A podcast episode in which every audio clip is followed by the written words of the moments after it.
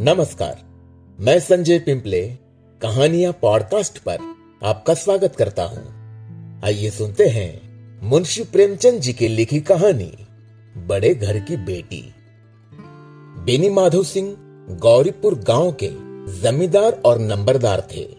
उनके पितामह किसी समय बड़े धन धान्य संपन्न थे। गाँव का पक्का तालाब और मंदिर, जिनकी अब मरम्मत भी मुश्किल थी, उन्हीं की कीर्ति स्तंभ थे। कहते हैं, इस दरवाजे पर हाथी झूमता था। अब उसकी जगह एक बूढ़ी भैंस थी, जिसके शरीर में अस्थि पंजर के सिवा और कुछ शेष न रहा था। पर दूध शायद बहुत देती थी, क्योंकि एक न एक आदमी हांडी लिए उसके सिर पर सवार ही रहता था। बेनी माधव सिंह अपनी आधी से अधिक संपत्ति वकीलों को भेंट कर चुके थे। उनकी वर्तमान आय एक हज़ार रुपए वार्षिक से अधिक न थी। ठाकुर साहब के दो बेटे थे। बड़े का नाम श्रीकंठ सिंह था। उसने बहुत दिनों के परिश्रम और उद्योग के बाद बीए की डिग्री प्राप्त की थी। अब एक दफ्तर में नौकर था। छोटा लड़का लाल बिहारी सिंह दोहरे बदन का सजीला जवान था। भरा हुआ मुखड़ा, चौड़ी छाती, भैंस का दो शेर ताज़ा दूध वह उठकर सवेरे पी जाता था। श्रीकंठ सिंह की दशा बिल्कुल विपरीत थी। इन नेत्रप्रिय गुणों को उन्होंने बी, ए, इन्हीं दो अक्षरों पर न्यौछावर कर दिया था। इन दो अक्षरों ने उनके शरीर को निर्बल और चेहरे को कांतिहीन बना दिया था। इसी से वैद्यक ग्रंथों पर उनका विशेष प्रेम था। आयुर्वेदिक औषधियों पर उनका अधिक विश्वास था। शाम सवेरे से उनके कमरे से प्रायः खरल की सुरीली कर्ण मधुर ध्वनि सुनाई दिया करती थी। लाहौर और कलकत्ते के वैद्यों से बड़ी लिखा पड़ी रहती थी। श्रीकंठ इस अंग्रेज़ी डिग्री के अधिपति होने पर भी अंग्रेज़ी सामाजिक प्रथाओं के विशेष प्रेमी न थे, बल्कि वह बहुधा बड़े ज़ोर से उसकी निंदा और तिरस्कार किया करते थे। इसी से गाँव में उनका बड़ा सम्मान था। दशहरे के दिनों में वह बड़े उत्साह से रामलीला में सम्मिलित होते। और स्वयं किसी न किसी पात्र का पार्ट लेते थे। गौरीपुर में रामलीला के वही जन्मदाता थे। प्राचीन हिंदू सभ्यता का गुणगान उनकी धार्मिकता का प्रधान अंग था। सम्मिलित कुटुंब के तो वो एकमात्र उपासक थे। आजकल स्त्रियों को कुटुंब में मिलजुल कर रहने की जो अरुचि होती है, उसे वह जाति और देश दोनों के लिए हानिकारक समझते थे। यही कारण था कि गाँव की ललनाएँ उनकी निंदक थी। कोई कोई तो उन्हें अपना शत्रु समझने में भी संकोच न करती थी। स्वयं उनकी पत्नी को ही इस विषय में उनसे विरोध था। ये इसलिए नहीं कि उसे अपने सास ससुर देवर या जेठ आदि से घृणा थी, बल्कि उसका विचार था कि यदि बहुत कुछ सहने और तरह देने पर भी परिवार के साथ निर्वाह न हो सके तो आए दिन की कलह से जीवन को नष्ट करने की अपेक्षा यही उत्तम है कि अपनी खिचड़ी अलग पकाई जाए। आनंदी एक बड़े उच्च कुल की लड़की थी। उसके बाप एक छोटी सी रियासत के ताल्लुकेदार थे। विशाल भवन, एक हाथी, तीन कुत्ते, बाज, बहरी शिकरे, झाड़ फानूस, ऑनरेरी मैजिस्ट्रेटी और ऋण। जो एक प्रतिष्ठित ताल्लुकेदार के भोग्य पदार्थ है, सभी यहाँ विद्यमान थे। नाम था भूप सिंह। बड़े उदार चित्त और प्रतिभाशाली पुरुष थे, पर दुर्भाग्य से लड़का एक भी न था। सात लड़कियाँ हुई और दैव योग से सबकी सब जीवित रही। पहली उमंग में तो उन्होंने तीन ब्याह दिल खोल कर किए, पर पंद्रह बीस हज़ार रुपयों का कर्ज सिर पर हो गया तो आँखें खुली, हाथ समेट लिया। आनंदी चौथी लड़की थी। वो अपनी सब बहनों से अधिक रूपवती और गुणवती थी। इससे ठाकुर भूप सिंह उसे बहुत प्यार करते थे। सुंदर संतान को कदाचित उसके माता पिता भी अधिक चाहते हैं। ठाकुर साहब बड़े धर्म संकट में थे कि इसका विवाह कहा करे।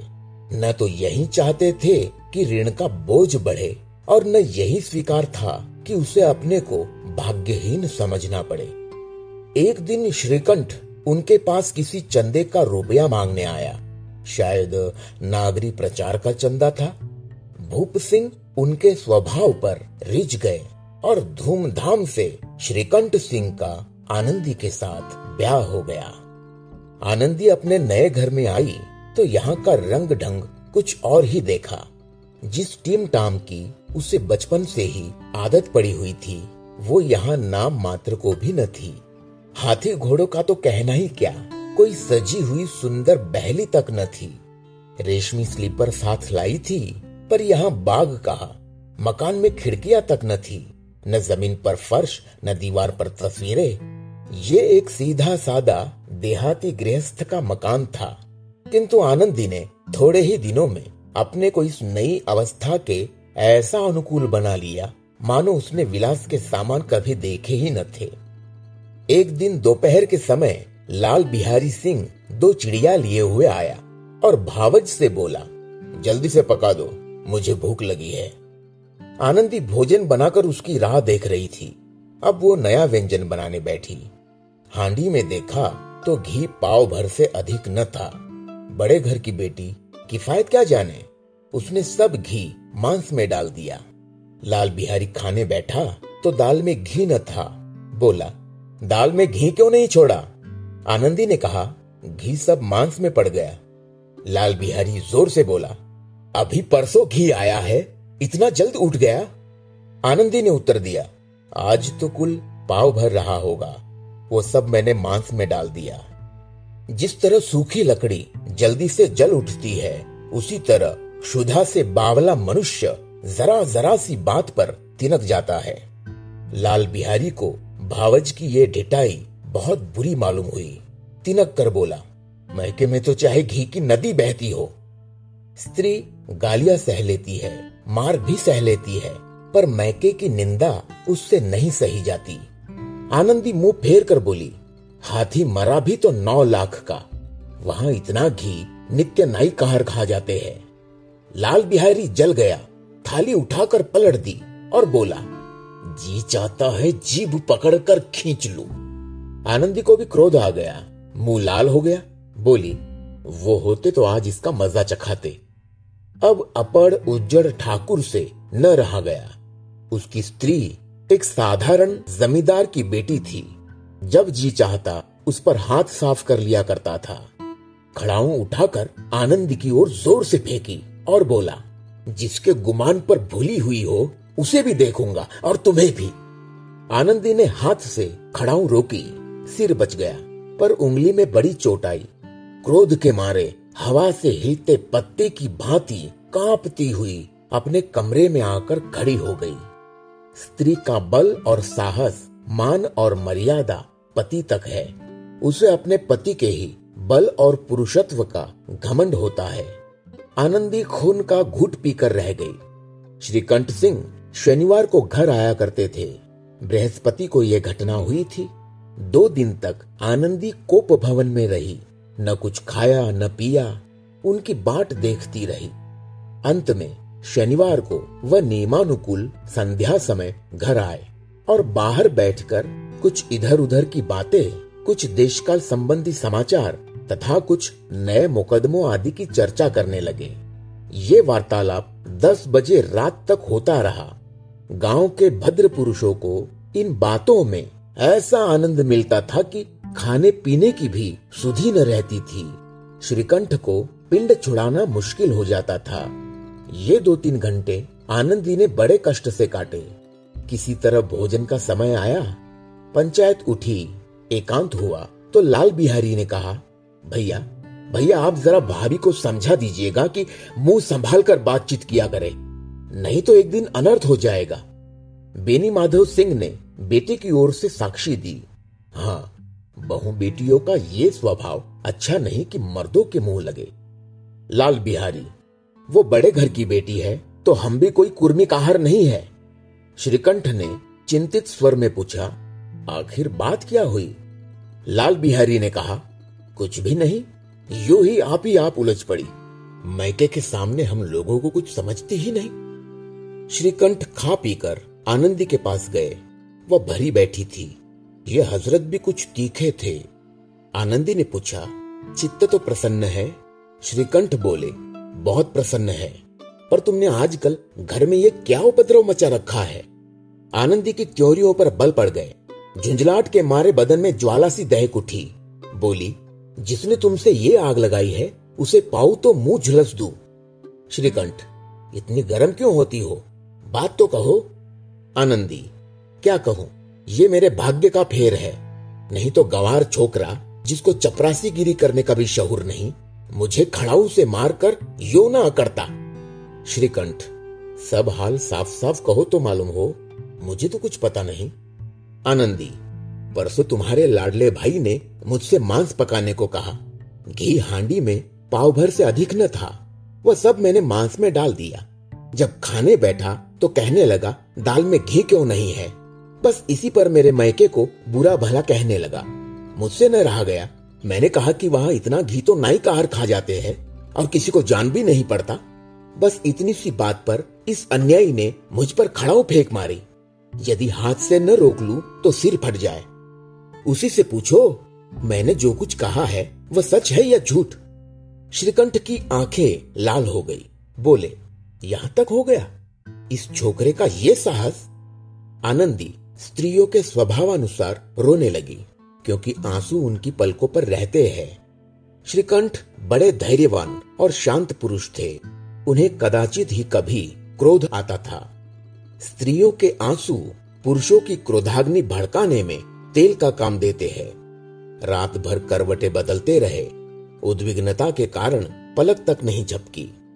प्रातःकाल अपने बाप के पास जाकर बोले, दादा, अब इस घर में मेरा निबाह न होगा। इस तरह की विद्रोहपूर्ण बातें कहने पर श्रीकंठ ने कितनी ही बार अपने कई मित्रों को आड़े हाथों लिया था, परंतु दुर्भाग्य, आज उन्हें स्वयं वे ही बातें अपने मुँह से कहनी पड़ी। दूसरों को उपदेश देना भी कितना सहज है। बेनी माधव सिंह घबरा उठे और बोले, क्यों? श्रीकंठ इसलिए कि मुझे भी अपनी मान प्रतिष्ठा का कुछ विचार है। आपके घर में अब अन्याय और हठ का प्रकोप हो रहा है। जिनको बड़ों का आदर सम्मान करना चाहिए, वे उनके सिर चढ़ते हैं। मैं दूसरे का नौकर ठहरा, घर पर रहता नहीं। यहाँ मेरे पीछे स्त्रियों पर खड़ाऊ और जूतों की बौछारें होती है। कड़ी बात तक चिंता नहीं। कोई एक की दो कह ले, वहाँ तक मैं सह सकता हूँ। किंतु ये किंतु ये कदापि नहीं हो सकता कि मेरे ऊपर लात घुसे पड़े और मैं दम न मारू। बेनी माधव सिंह कुछ जवाब न दे सके। श्रीकंठ सदैव उनका आदर करते थे। उनके ऐसे तेवर देखकर बूढ़ा ठाकुर अबाक रह गया। केवल इतना ही बोला, बेटा बेटा, तुम बुद्धिमान होकर ऐसी बातें करते हो। स्त्रियाँ इस तरह घर का नाश कर देती है। उनको बहुत सिर चढ़ाना अच्छा नहीं। श्रीकंठ, इतना मैं जानता हूँ। आपके आशीर्वाद से ऐसा मूर्ख नहीं हूँ। आप स्वयं जानते हैं कि मेरे ही समझाने बुझाने से इसी गाँव में कई घर संभल गए। पर जिस स्त्री की मान प्रतिष्ठा का ईश्वर के दरबार में उत्तरदाता हूँ, उसके प्रति ऐसा घोर अन्याय और पशुवत व्यवहार मुझे असह्य है। आप सच मानिए, मेरे लिए यही कुछ कम नहीं है कि लाल बिहारी को कुछ दंड नहीं देता। अब बेनी माधव सिंह भी गरमाए ऐसी बातें और न सुन सके। बोले, लाल बिहारी तुम्हारा भाई है। उससे जब कभी भूल चूक हो, उसके कान पकड़ो। लेकिन, श्रीकंठ, लाल बिहारी को मैं अब अपना भाई नहीं समझता। बेनी माधव सिंह, स्त्री के पीछे? श्रीकंठ, उसकी क्रूरता और अविवेक के कारण। दोनों कुछ देर चुप रहे। ठाकुर साहब लड़के का क्रोध शांत करना चाहते थे। लेकिन ये नहीं स्वीकार करना चाहते थे कि लाल बिहारी ने कोई अनुचित काम किया है। इसी बीच में गाँव के और कई सज्जन हुक्के चिलम के बहाने वहाँ आ बैठे। कई स्त्रियों ने जब ये सुना कि श्रीकंठ पत्नी के पीछे पिता से लड़ने को तैयार है तो उन्हें बड़ा हर्ष हुआ। दोनों पक्षों की मधुर वाणिया सुनने के लिए उनकी आत्माएँ तिलमिलाने लगी। गाँव में कुछ ऐसे कुटिल मनुष्य भी थे जो इस स्कूल की नीतिपूर्ण गति पर मन ही मन जलते थे। वे कहा करते थे, श्रीकंठ अपने बाप से दबता है, इसलिए वह दब्बू है। उसने विद्या पढ़ी, इसलिए वह किताबी कीड़ा है। बेनी माधव सिंह उसकी सलाह के बिना कोई काम नहीं करते, ये उनकी मूर्खता है। इन महानुभावों की शुभकामनाएँ आज पूरी होती दिखाई दी। कोई हुक्का पीने के बहाने और कोई लगान की रसीद दिखाने आकर बैठ गया। बेनी माधव सिंह पुराने आदमी थे। इन भावों को ताड़ गए। उन्होंने निश्चय किया, चाहे कुछ ही क्यों न हो, इन द्रोहियों को ताली बजाने का अवसर न दूँगा। तुरंत कोमल शब्दों में बोले, बेटा, मैं तुमसे बाहर नहीं हूँ। तुम्हारा जो जी चाहे करो। अब तो लड़के से अपराध हो गया। इलाहाबाद का अनुभव रहित झल्लाया हुआ ग्रेजुएट इस बात को न समझ सका। उसे डिबेटिंग क्लब में अपनी बात पर अड़ने की आदत थी। इन हथकंडों की उसे क्या खबर? बाप ने जिस मतलब से बात पलटी थी, वह उसकी समझ में न आई। बोला, लाल बिहारी के साथ अब इस घर में नहीं रह सकता। बेनी माधव, बेटा बेटा बुद्धिमान लोग मूर्खों की बात पर ध्यान नहीं देते। वह बेसमझ लड़का है। उससे जो कुछ भूल हुई, उसे तुम बड़े होकर क्षमा करो। श्रीकंठ, उसकी इस दुष्टता को मैं कदापि नहीं सह सकता। या तो वही घर में रहेगा, या मैं ही। आपको यदि वो अधिक प्यारा है तो मुझे विदा कीजिए। मैं अपना भार आप संभाल लूँगा। यदि मुझे रखना चाहते हैं तो उससे कहिए, जहाँ चाहे चला जाए। बस, ये मेरा अंतिम निश्चय है। लाल बिहारी सिंह दरवाजे की चौखट पर चुपचाप खड़ा, बड़े भाई की बातें सुन रहा था। वो उनका बहुत आदर करता था। उसे कभी इतना साहस न हुआ था कि श्रीकंठ के सामने चार पाई पर बैठ जाए, हुक्का पी ले या पान खा ले। बाप का भी वो इतना मान न करता था। श्रीकंठ का भी उस पर हार्दिक स्नेह था। अपने होश में उन्होंने कभी उसे घुड़का तक न था। जब वह इलाहाबाद से आते तो उसके लिए कोई न कोई वस्तु अवश्य लाते। मुगदर की जोड़ी उन्होंने ही बनवा दी थी। पिछले साल जब उसने अपने से डेढ़े जवान को नाग पंचमी के दिन दंगल में पछाड़ दिया तो उन्होंने पुलकित होकर अखाड़े में ही जाकर उसे गले लगा लिया था। पाँच रुपए के पैसे लुटाए थे। ऐसे भाई के मुँह से आज ऐसी हृदय विदारक बात सुनकर लाल बिहारी को बड़ी ग्लानी हुई। वह फूट फूट कर रोने लगा। इसमें संदेह नहीं कि अपने किए पर पछता रहा था। भाई के आने से एक दिन पहले से उसकी छाती धड़कती थी कि देखूँ भैया क्या कहते हैं। मैं उनके सम्मुख कैसे जाऊँगा? उनसे कैसे बोलूँगा? मेरी आँखें उनके सामने कैसे उठेंगी? उसने समझा था कि भैया मुझे बुलाकर समझा देंगे। इस आशा के विपरीत आज उसने उन्हें निर्दयता की मूर्ति बने हुए पाया। वो मूर्ख था, परंतु उसका मन कहता था कि भैया मेरे साथ अन्याय कर रहे हैं। यदि श्रीकंठ उसे अकेले में बुलाकर दो चार बात कह देते। इतना ही नहीं, दो चार तमाचे भी लगा देते तो कदाचित उसे इतना दुख न होता।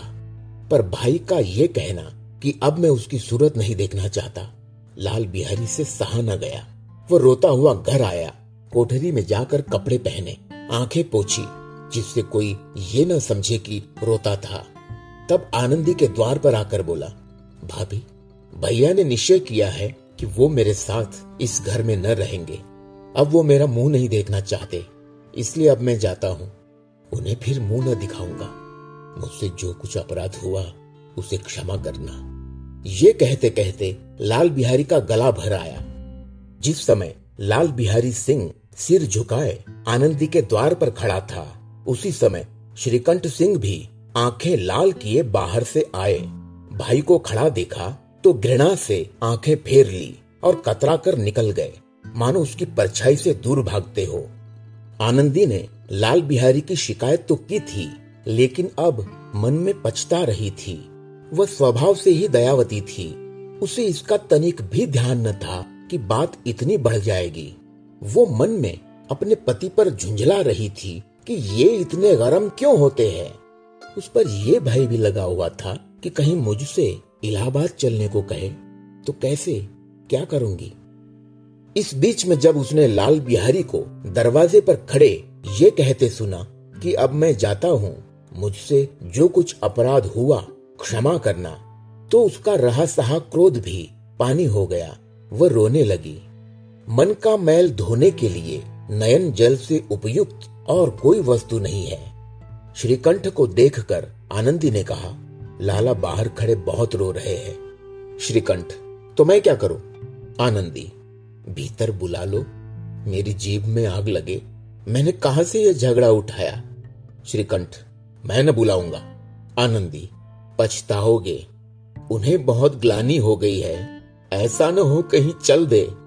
श्रीकंठ न उठे। इतने में लाल बिहारी ने फिर कहा, भाभी, भैया से मेरा प्रणाम कह दो। वो मेरा मुँह नहीं देखना चाहते। इसलिए मैं भी अपना मुँह उन्हें न दिखाऊँगा। लाल बिहारी इतना कहकर लौट पड़ा और शीघ्रता से दरवाजे की ओर बढ़ा। अंत में आनंदी कमरे से निकली और उसका हाथ पकड़ लिया। लाल बिहारी ने पीछे फिरकर देखा और आँखों में आँसू भरे बोला, मुझे जाने दो। आनंदी, कहा जाते हो? लाल बिहारी, जहाँ कोई मेरा मुँह न देखे। आनंदी, मैं न जाने दूँगी। लाल बिहारी, मैं तुम लोगों के साथ रहने योग्य नहीं हूँ। आनंदी, तुम्हें मेरी सौगंध, अब एक पग भी आगे न बढ़ाना। लाल बिहारी, जब तक मुझे ये न मालूम हो जाए कि भैया का मन मेरी तरफ़ से साफ़ हो गया, तब तक मैं इस घर में कदापि न रहूँगा। आनंदी, मैं ईश्वर को साक्षी देकर कहती हूँ कि तुम्हारी ओर से मेरे मन में तनिक भी मैल नहीं है। अब श्रीकंठ का हृदय भी पिघला उन्होंने बाहर आकर लाल बिहारी को गले लगा लिया। दोनों भाई खूब फूट फूट कर रोए।